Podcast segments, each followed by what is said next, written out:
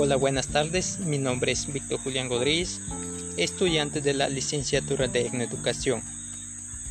Tengo el gusto de presentar esta información utilizando el podcast. A continuación voy a transmitir de forma explicativa sobre el tema de escuela, desde una visión indígena arhuaca. La escuela es el vientre, es la familia y es sociedad. La escuela funciona como elemento de formación moral del espíritu de cada niño, niña y joven, lo cual va a determinar las aptitudes en ellos para formarlos como seres íntegros capaces de crear transformaciones idóneas en sus contextos. Se da en varios espacios, conjunto de saberes, el conocimiento que se transmite, intenciones, las emociones originan un individuo con dificultades o con aptitudes desde el vientre de la madre. El individuo comete cosas que no son propias.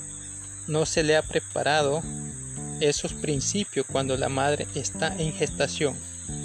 Hay que transmitir emociones positivas.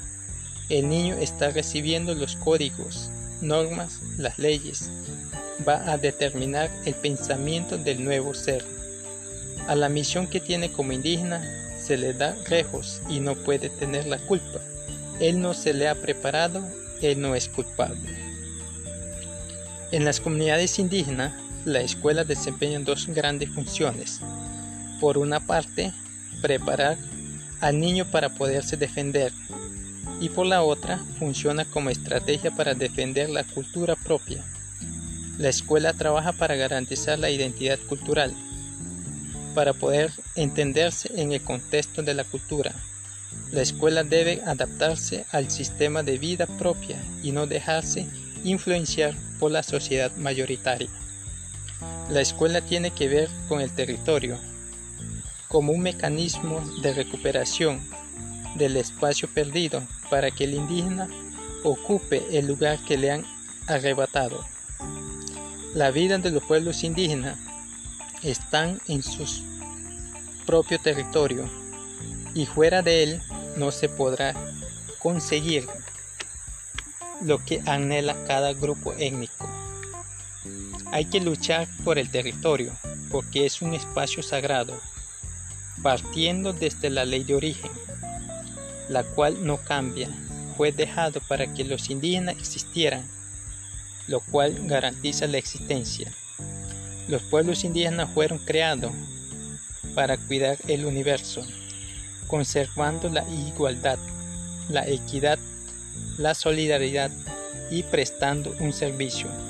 Al pueblo indígena les fue dejado una lengua propia, una filosofía, unas tradiciones y un territorio sagrado. En tanto, la educación está fundamentada en el cumplimiento de la ley de origen, y en la conservación, fortalecimiento y difusión de todos estos valores, para que los estudiantes indígenas conozcan la importancia de la madre tierra y todos los elementos que lo conforman, ya que aquí reposa la ley que se debe cumplir para mantener la vida, el gobierno propio y la autonomía.